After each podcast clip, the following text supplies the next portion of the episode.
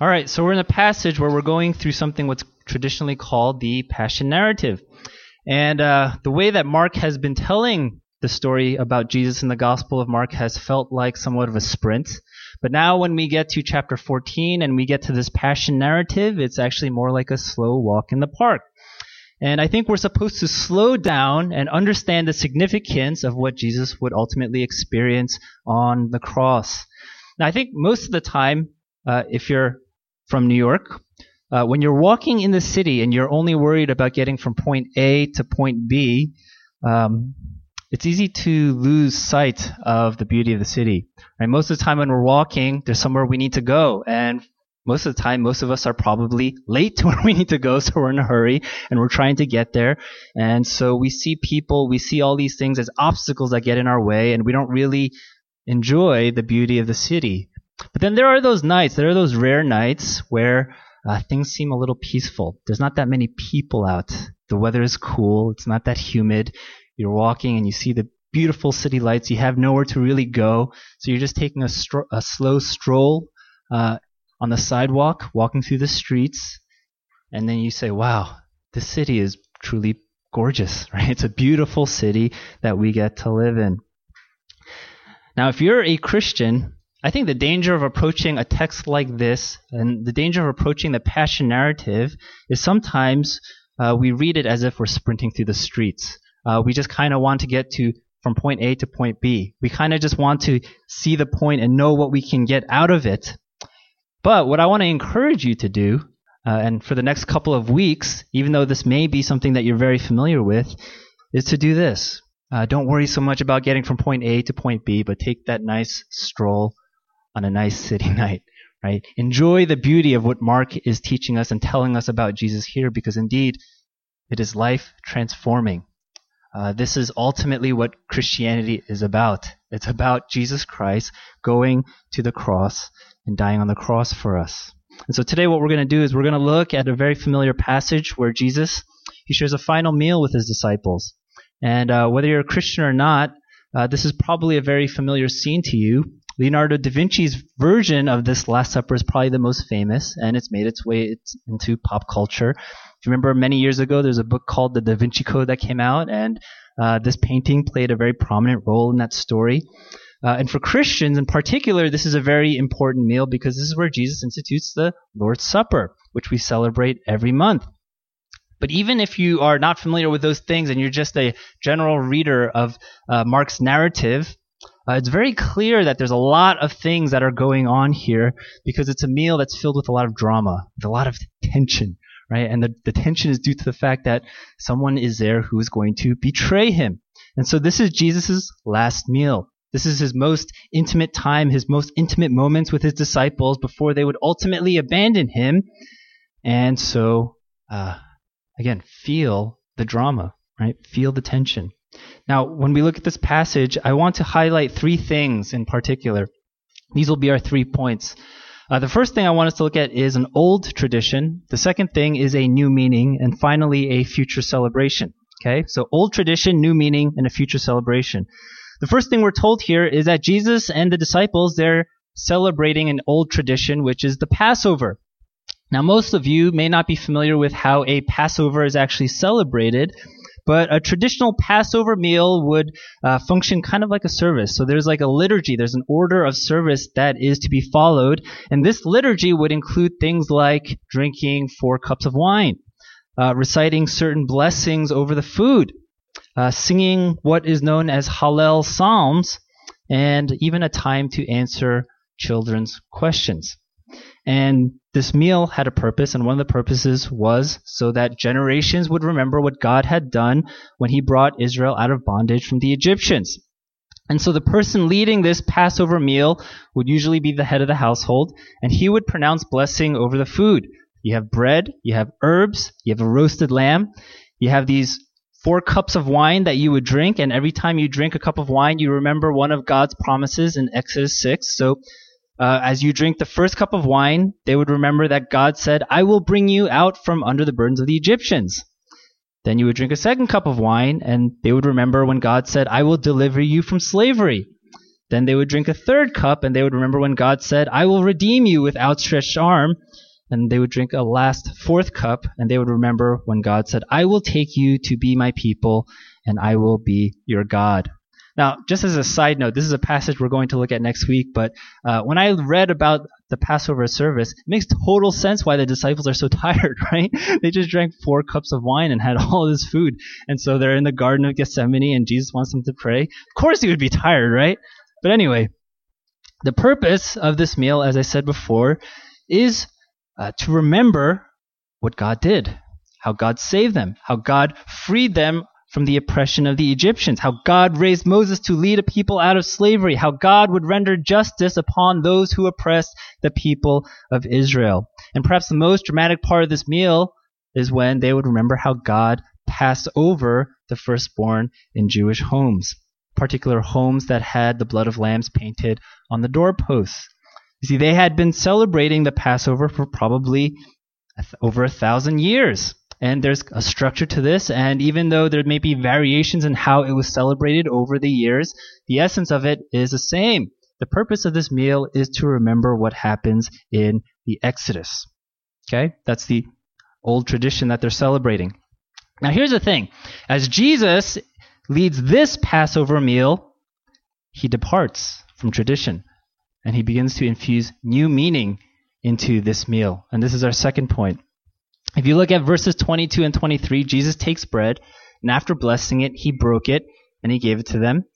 And if you've been a Christian for a long time, you'll recognize these words as part of the words we say when we partake in communion. But if you're a Jewish person, you're going to be shocked by what Jesus says here because he says something that nobody would ever say during a Passover meal. Jesus says this This is my body. This is my body. Now, normally someone would say, This bread is the bread of our father's affliction in the wilderness. But Jesus doesn't say that. He says, This is my body. In other words, what he's saying is, This is my affliction. This is my suffering. And then he takes the, this cup of wine, which is probably the third cup of wine in this Passover celebration, and he says this This is my blood of the covenant, which is poured out for many. And again, Jesus personalizes it here, and he take as he takes this cup of wine. He doesn't say this is uh, this is the blood of the lamb which is poured out for many. He says this is my blood. You see, it's Jesus' blood here that ratifies this new covenant. Now, in the Bible, a covenant it's an agreement of sorts between two parties, and it binds these two parties together. And so, after God rescued Israel from Egypt, he makes a covenant with them, and you read about it in Exodus chapter 24. And the way a covenant would be sealed is by the sprinkling of blood. So when you read Exodus 24, what Moses does in order to ratify this covenant, he takes the blood of animals, he sprinkles it on the altar, and then he takes blood and he throws it on the people, right? He sprinkles it on the people. And that's how a covenant is ratified in the ancient world. Now, Jesus is saying that a new covenant is now being ratified, only it's not the blood of animals, it's not the blood of lamb, but it's his own very blood. Now, we're going to come back to this idea of covenant a little bit later, but I want you to notice something important here. You see, at a traditional Passover meal, you have bread, you have wine, but what's the main course? You're supposed to have a lamb, right? You're supposed to have a lamb. The lamb was an important part of Passover because it's the blood of the lamb that would make God pass over certain homes and spare the firstborn. But at this Passover, there is no lamb. Why? Because Jesus himself is the lamb. Because Jesus is the sacrificial lamb who would die on a cross. Jesus is the suffering servant that would be promised in Isaiah 53. It is his body that would be broken. It is his blood that would be shed. He is the sacrificial lamb that would ultimately be an atonement for our sin. Now, I don't want us to get bogged down by some of the theological concepts here, like atonement. Uh, so let me try to illustrate it. Atonement is something that we actually want and something that everybody actually needs. Uh, when I was flying to China, I downloaded some audiobooks, and one of the audiobooks that I listened to was uh, Fresh Off the Boat, the memoir by Eddie Huang. And uh, it's it's actually more interesting to listen to it because as he's telling his stories, he's laughing at his own stories. So I was just chuckling as I was listening to it on the airplane. Uh, one of the things he says in his book is uh, when he was growing up, and anytime he disappoint, anytime he did something wrong, right? His mom would always say this to him uh, that you not only are disappointing me, you're not only letting me down, but you're letting down thousands of years of Chinese history, right? You're letting down all of your ancestors. And so think about that, right? Think about the burden and the weight uh, a little kid has on their shoulders hearing that. That, oh no, I'm not just disappointing mom and dad, but grandma and grandpa and so on and so on. And when you're carrying such heavy burden and such heavy guilt, ultimately what you need is you need to be free from it. You need atonement. And there's basically two ways to atone for guilt and for shame. The first way is you try to make atonement by yourself on your own. Uh, and how do we usually do this? Well, we do it by the way we live our lives. We try to become more successful. We try to make our family proud of our success. Right? We try to do all these things and live up to a certain standard so that those thousands of years of uh, ancestors that were disappointed, we can somehow make them proud again. And by the way we live our life, we can atone for our failures. The second way you can atone for that guilt is by having somebody else take your place. And uh, you know, I wonder if maybe this is one of the reasons why parents put so much press, pressure on their children. Uh, maybe in some weird way, it's a way to atone for their own sense of guilt, maybe their own sense of shame, and maybe it's through their children that you kind of restore uh, the family name, the good name. Who knows? But in the end, we all want atonement. In the end, we all need it. In this meal, Jesus is saying the second way of atonement is possible. There is a way that someone else can atone for our guilt and take our place. There is a way that someone else can restore our good name. And that person is Jesus. He is able to take our place, and that's what it means for him to be the sacrificial lamb. He is willing to take our guilt and to take our shame. He is willing to pay the penalty that our sins deserve by ultimately dying upon a cross. And that is the meaning that ultimately we are supposed to see in this final meal and we're supposed to see that Jesus is the Lamb who would be sacrificed, who would be slain for us. Now, what does it mean that Jesus is the Lamb? And uh, I think it means at least two things. Uh, I think first it means this that there is actually a better Exodus. You see, as glorious as the first Exodus was, as the people of Israel were rescued from slavery from the Egyptians, from the bondage of the Egyptians, this new Exodus is far greater. Only it's not freedom from the bondage of the Egyptians, it's freedom from the bondage of sin. Now, I think the average person in New York would probably actually have an easier time seeing the power of God in the first Exodus, uh, but not so much in this new Exodus. You see, in the first Exodus, there's this clear enemy of oppression. It's the Egyptians. Uh, when you t- when you t- begin to talk about things like bondage to sin, uh, I think that's when you begin to lose people. Sin, right? What is that? I don't feel enslaved to sin. Now, there's no simple definition uh, as to what sin is because there's many dimensions. But I will say this uh, sin is not simply uh, a single act of moral transgression, uh, it's more than just a specific action. Sin is a power that enslaves us. And when we use a language of bondage and slavery, we have to ultimately realize that it's talking about power. Someone who is in bondage is a slave because he or she lacks power against their oppressor. And although it's easy to see how Israel was enslaved to Egypt, I think sometimes we don't really see how we can be enslaved to sin. So let me try to illustrate it. Uh, here's what I think. Maybe we uh, need to be a little bit more self aware because these days, uh, at least I meet a lot of people who actually believe that they're very good people. And when you talk about things like sin, they don't really understand why the Bible keeps calling us sinners. Uh, it's, it's a little bit offensive, actually. I don't consider myself a sinner, so stop con- calling me a sinner, right?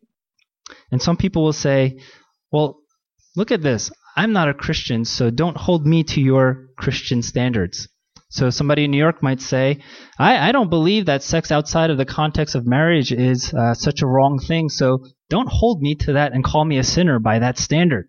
Someone in Africa might say, I don't believe lying is wrong, it's just the way it is in Africa, so don't hold me to that standard and call me a sinner. Or someone in China might say, you know, I don't think bribing a government official is such a wrong thing. That's just the way things are done in China. So don't hold me to that. Don't call me a sinner based on your Christian standards. And I would say, okay, fine. Right? We don't have to go by a Christian standard of morality, but we should at least admit that everybody has some kind of standard of morality. And whether it's to be nice and kind to everyone, whether it's to be tolerant of everyone, whether it's to be good to your family and loyal to your friends, everyone has a certain standard by which we believe everybody else should live by. Now, if you were on a reality TV show and every minute of your life was recorded, uh, my question would be this What would the audience see? Would they see somebody who is meeting their own standards of morality, or would they see somebody who's actually not meeting even their own standards? Uh, I would hazard to say uh, most people are probably not even meeting their own standards, whether it's a Christian standard or not. Uh, and if we're very self aware, I think that's something that we're going to realize. And that's why more education is not necessarily going to translate into a morally better society, because our problem is not a lack of knowledge or a lack of education. Even though we might know what's right from wrong, there's still a power over us where we still do that which is wrong. And the Bible would call that power the power of sin over us. And the Bible would say we are enslaved to sin. And so in this meal, Jesus is announcing a new exodus, and he is saying that we can actually now be free from this power of sin, from the bondage of sin, because Jesus, again, is this sacrificial lamb. Now, that probably needs a little bit more explanation, but I got to move on. So, the second thing that the fact that Jesus is a lamb, uh, what it means for us is it also tells us that there is a new Passover. Right? There's a new Passover. In the first Passover, God delayed death through the blood of lambs. The firstborn were spared from death that night, but here's the thing: they would eventually die, whether it's an old age or whether it's by some tragic event. Uh, they eventually all died. So in a way, the first Passover, all it really did was it delayed their death. But in the new Passover, God doesn't simply delay death, He conquers it, He defeats it, He gets rid of it. See, the problem with the blood of animals is that they're never good enough to atone for sin. And this is something that the book of Hebrews, right, chapter 9 and 10, makes very clear. Animal sacrifices were never good enough to take away the penalty for our sin. At best, they could delay the consequences of sin, but they could never completely abolish it. But Jesus now is announcing a new Passover in which death would not simply pass over us for a moment, but that death would pass over us forever. And that's what the resurrection is all about. Now, I don't know if you've ever met somebody who uh, you know, was dying or somebody who's been experiencing somebody else uh, who recently died or um, I will say this. In my experience, I think a lot of people try to rationalize and say, well, death is a natural thing.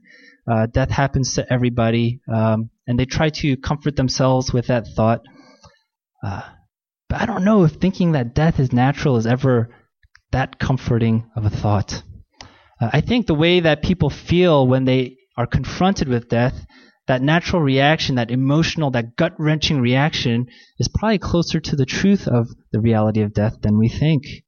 See, death, it's not natural. It's not part of God's original design. Death is a chaotic enemy. And we're not supposed to be comfortable with it, right? We're not supposed to be okay with it. We're supposed to realize that it's an enemy that needs to be dealt with. And death only comes because it's the penalty for sin. Right? Death only comes because of disobedience. And so the reason that death can now pass over us forever is this the penalty for our sin has been paid. Again, Jesus is the Passover lamb. He has paid the penalty. He is the atonement. And because of that, in this new Passover, death passes over us forever.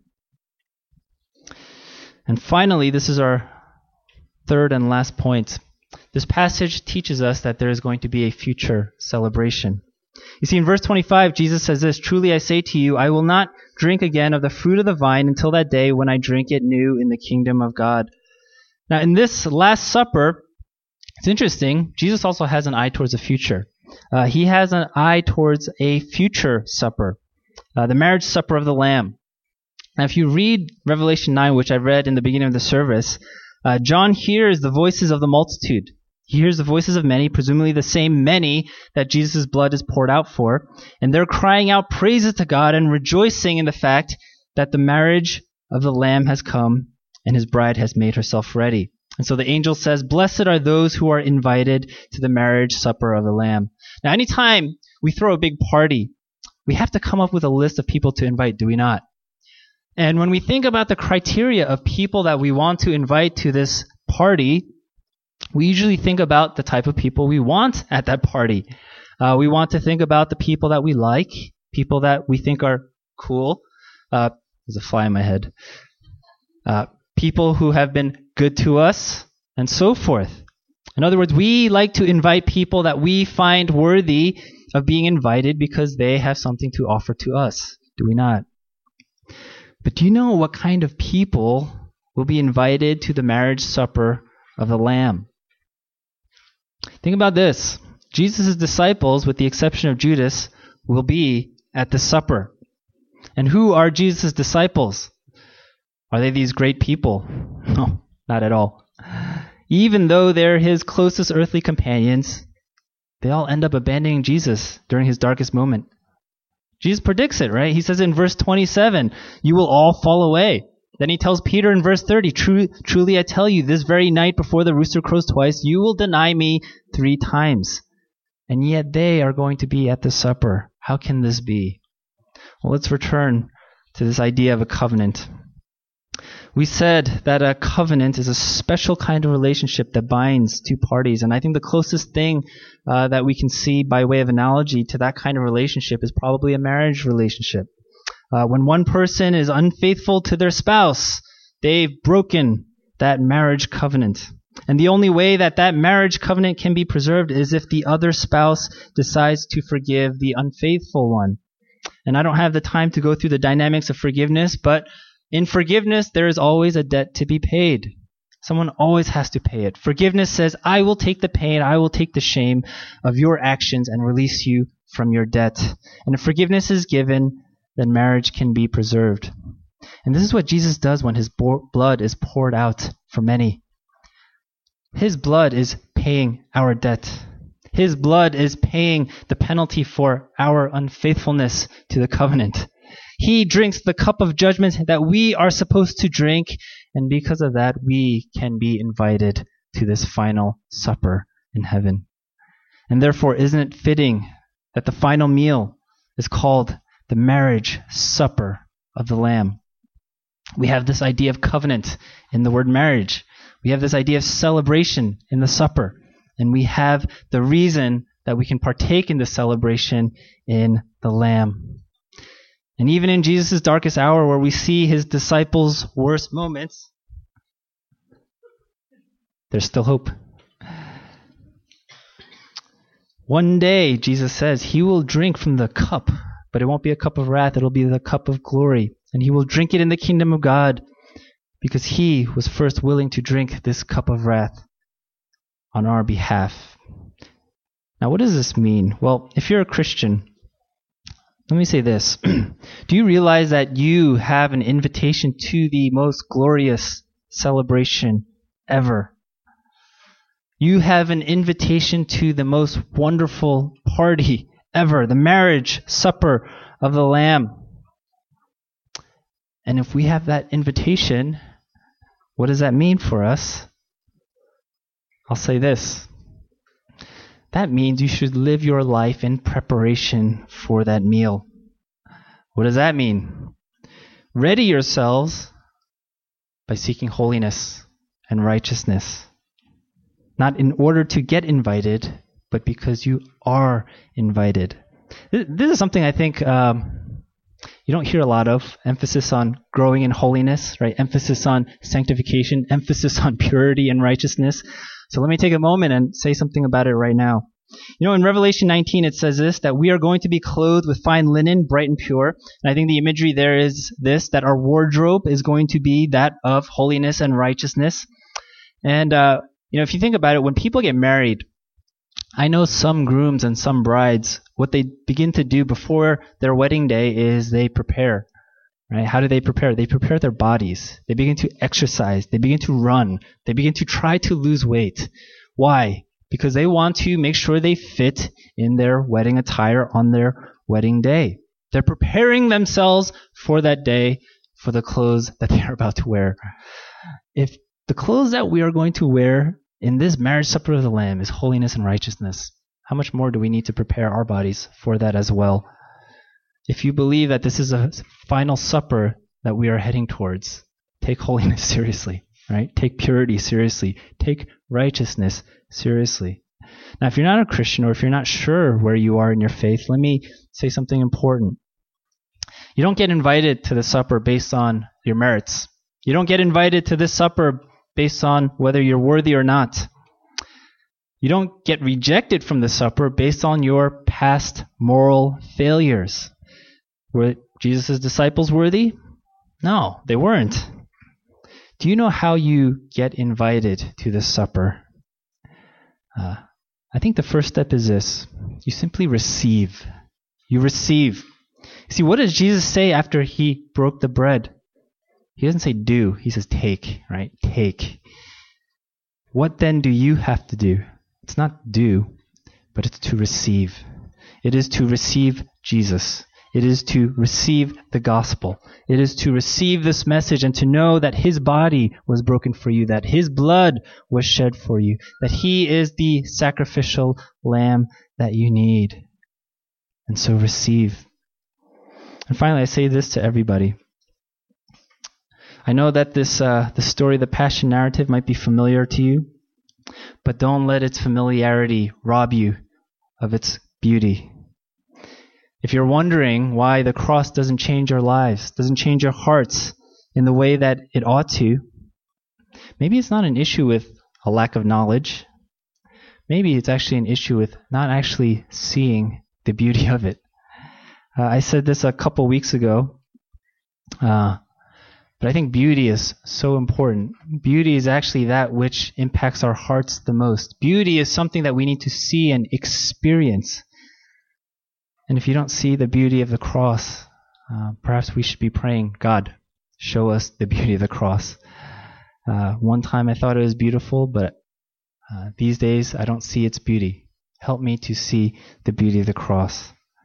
And as God reveals the beauty of the cross, the beauty of his sacrifice, I am sure our hearts will be changed. I am sure we're going to yearn for this day, this final supper, where we will celebrate and sing hallelujah with the multitude and join with the great roar up in heaven. Let's bow our heads. Time of private meditation as the worship team leads us.